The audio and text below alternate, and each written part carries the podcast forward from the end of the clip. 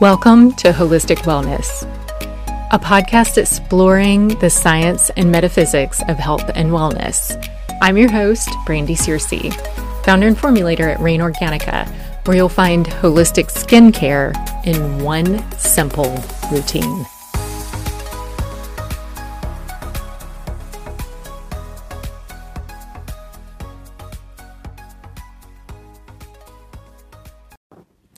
Welcome to The Alchemy of Things, a podcast diving deep into topics like skincare, holistic living, and the energy that connects us all. I'm your host, Brandy Searcy, founder and formulator of Rain Organica, where you'll find skincare you can take with you anywhere.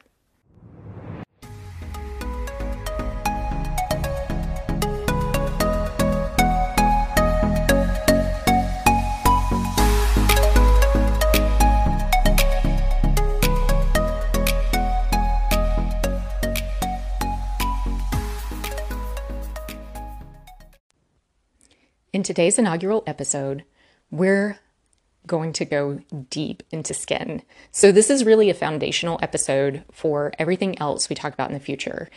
And one of the reasons this one is going to be fairly intense is because my guess is you've searched for answers elsewhere and haven't been able to find the full story. For that reason, I want to give you the entire story all in one location. And it's a little hard to pull these apart and actually have a full podcast episode. So for that reason, this one's a little bit intense, but you're going to be able to manage it without a problem. It's okay. I'll help guide you through it. So we're going to start out talking about the layers of the skin. From there, we'll talk about cellular turnover or cellular migration, whichever way you would like to think about it. Then we're going to talk about the Hayflick limit and then cellular senescence. So let's start with the layers of the skin.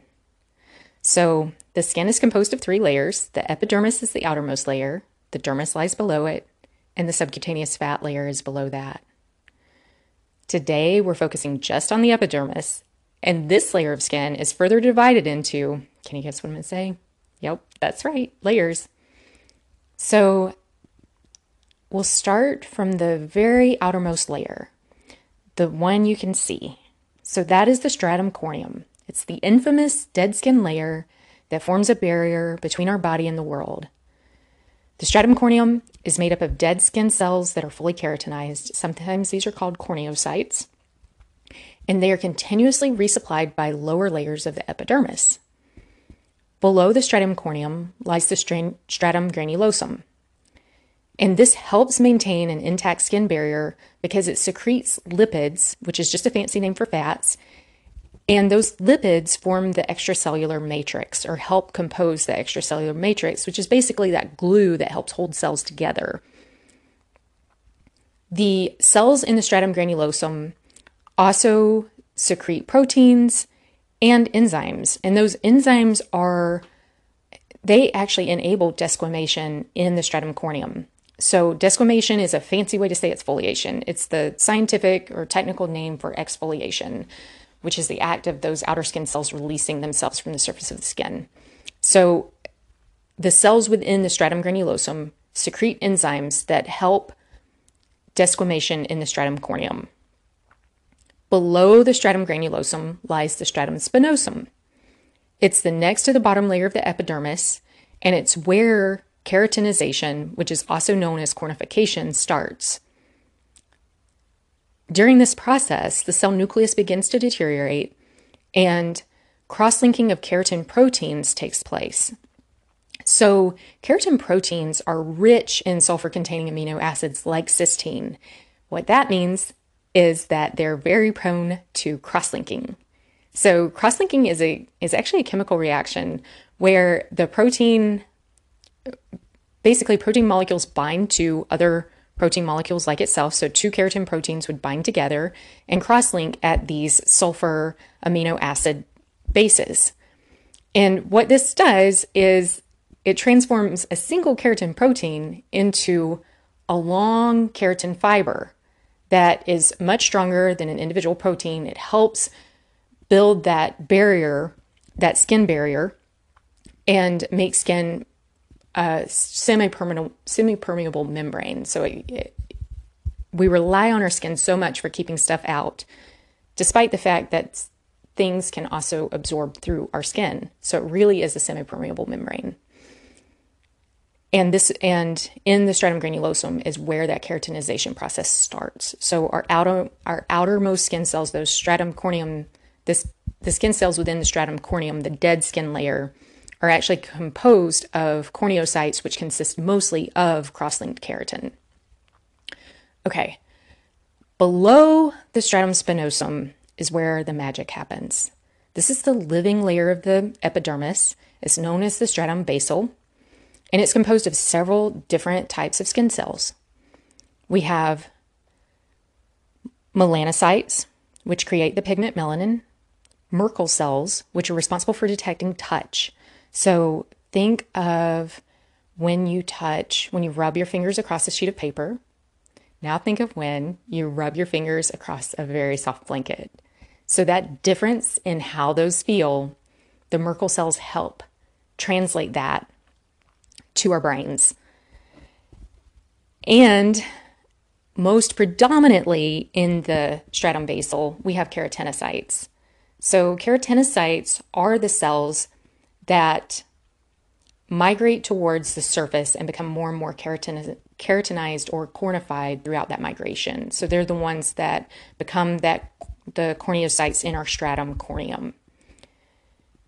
Keratinocytes can also are also capable of dividing just like other cells in our body.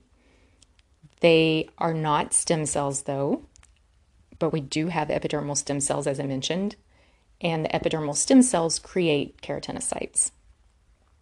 Okay, let's, from here, I want to just give another word about melanin and then kind of tell you the composition of the basically the percentages of these skin cells within our stratum basal layer. So melanin, melanocyte density. So melanocytes again are the cells which create the pigment melanin, and melanocyte density is about the same regardless of skin color. The difference in skin color is actually due to the amount of melanin that's made by the melanocytes. So when you have a suntan, Your melanin, your melanocytes are making more melanin than they are when you don't have a suntan. And if you just have a darker complexion, your melanocytes are making more melanin than a lighter skinned person. So melanin is a highly protective antioxidant, one that's made naturally by the body. And we're definitely going to talk more about antioxidants in a later episode. Melanocytes and the epidermal stem cells both compose about five to ten percent of the total population of cells in the stratum basal layer. Okay, now let's talk about cellular turnover, aka cellular migration. So cellular migration from that basal layer all the way up to the stratum corneum at the outermost layer of your skin varies based on the thickness of skin in a particular area. So you can think of the skin on the inside of your wrist or on your eyelid or just below your eye and how thin that is compared to the skin on the soles of your feet and the palms of your hand, of your hands. Cellular migration also depends on your age and whether you have skin conditions. So psoriasis, people with psoriasis actually have a more rapid cellular turnover rate than the rest of us. And other skin conditions cause either a faster or slower rate of migration. A general rule of thumb is that it takes twenty-eight days for skin to migrate, for a skin cell to migrate from the basal layer all the way out to the corneum and to be shed from the cornea, from the stratum corneum. Now this increases by between thirty and fifty percent by age fifty. So that twenty-eight day turnover would be for twenty-eight year old, and by the time you reach age eighty, it could be forty-two days for skin to turn over. So for, for a skin cell to migrate from the stratum basal all the way up and be released from the stratum corneum. And again, that's just a rule of thumb based on where we're talking about in the body. Okay, now I want to move on and talk about the Hayflick limit. You may have heard of this before, but just in case not, let's go back in time to high school biology.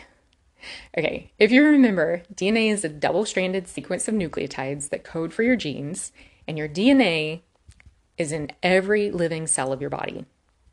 During cellular division, the enzyme D N A polymerase basically breaks open the double strand of D N A, attaches itself to the three prime end, copies the strand of D N A, and then disconnects from the D N A strand. Since D N A is double-stranded and polymerase is an enzyme, which means it's very large compared to a single nucleotide within the D N A strand, polymerase has a really hard time copying the ends of the D N A strand very well. So for this reason, and that's simply because it has to like disconnect the strand and actually physically attach itself to the strand, and when it does that, it doesn't, the, the location of the enzyme that connects to the strand isn't necessarily all the way at the end, so it's not able to copy those end nucleotide sequences very well. So for this reason, the body has a workaround. On the end of D N A strands, additional repeating sequences of nucleotides are added, basically as an end cap. In humans and other vertebrates, that oligo that oligonucleotide sequence is T T A G G G. Just in case you were wondering. I know I was curious, so I threw it in there in case you were wondering as well. And the additional sequence is known as a telomere. So it's basically, it doesn't code for genes, so it's nonsensical. The entire telomere portion tacked onto the D N A strand is about eight thousand to ten thousand nucleotide units long. Okay, what does that mean? Well, this actually ties into how well, or rather how long, or how many times a cell is able to be replicated.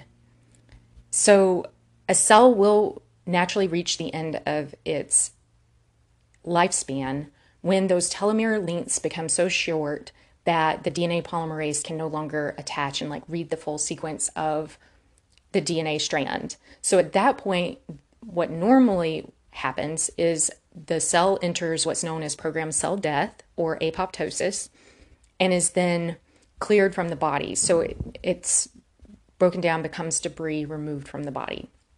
What can happen instead is the cell goes into a senescent state. So I used to think that senescence was kind of like a sleep state, but it's not. It's actually... Okay, let me describe it to you and see what you think is the best explanation for this.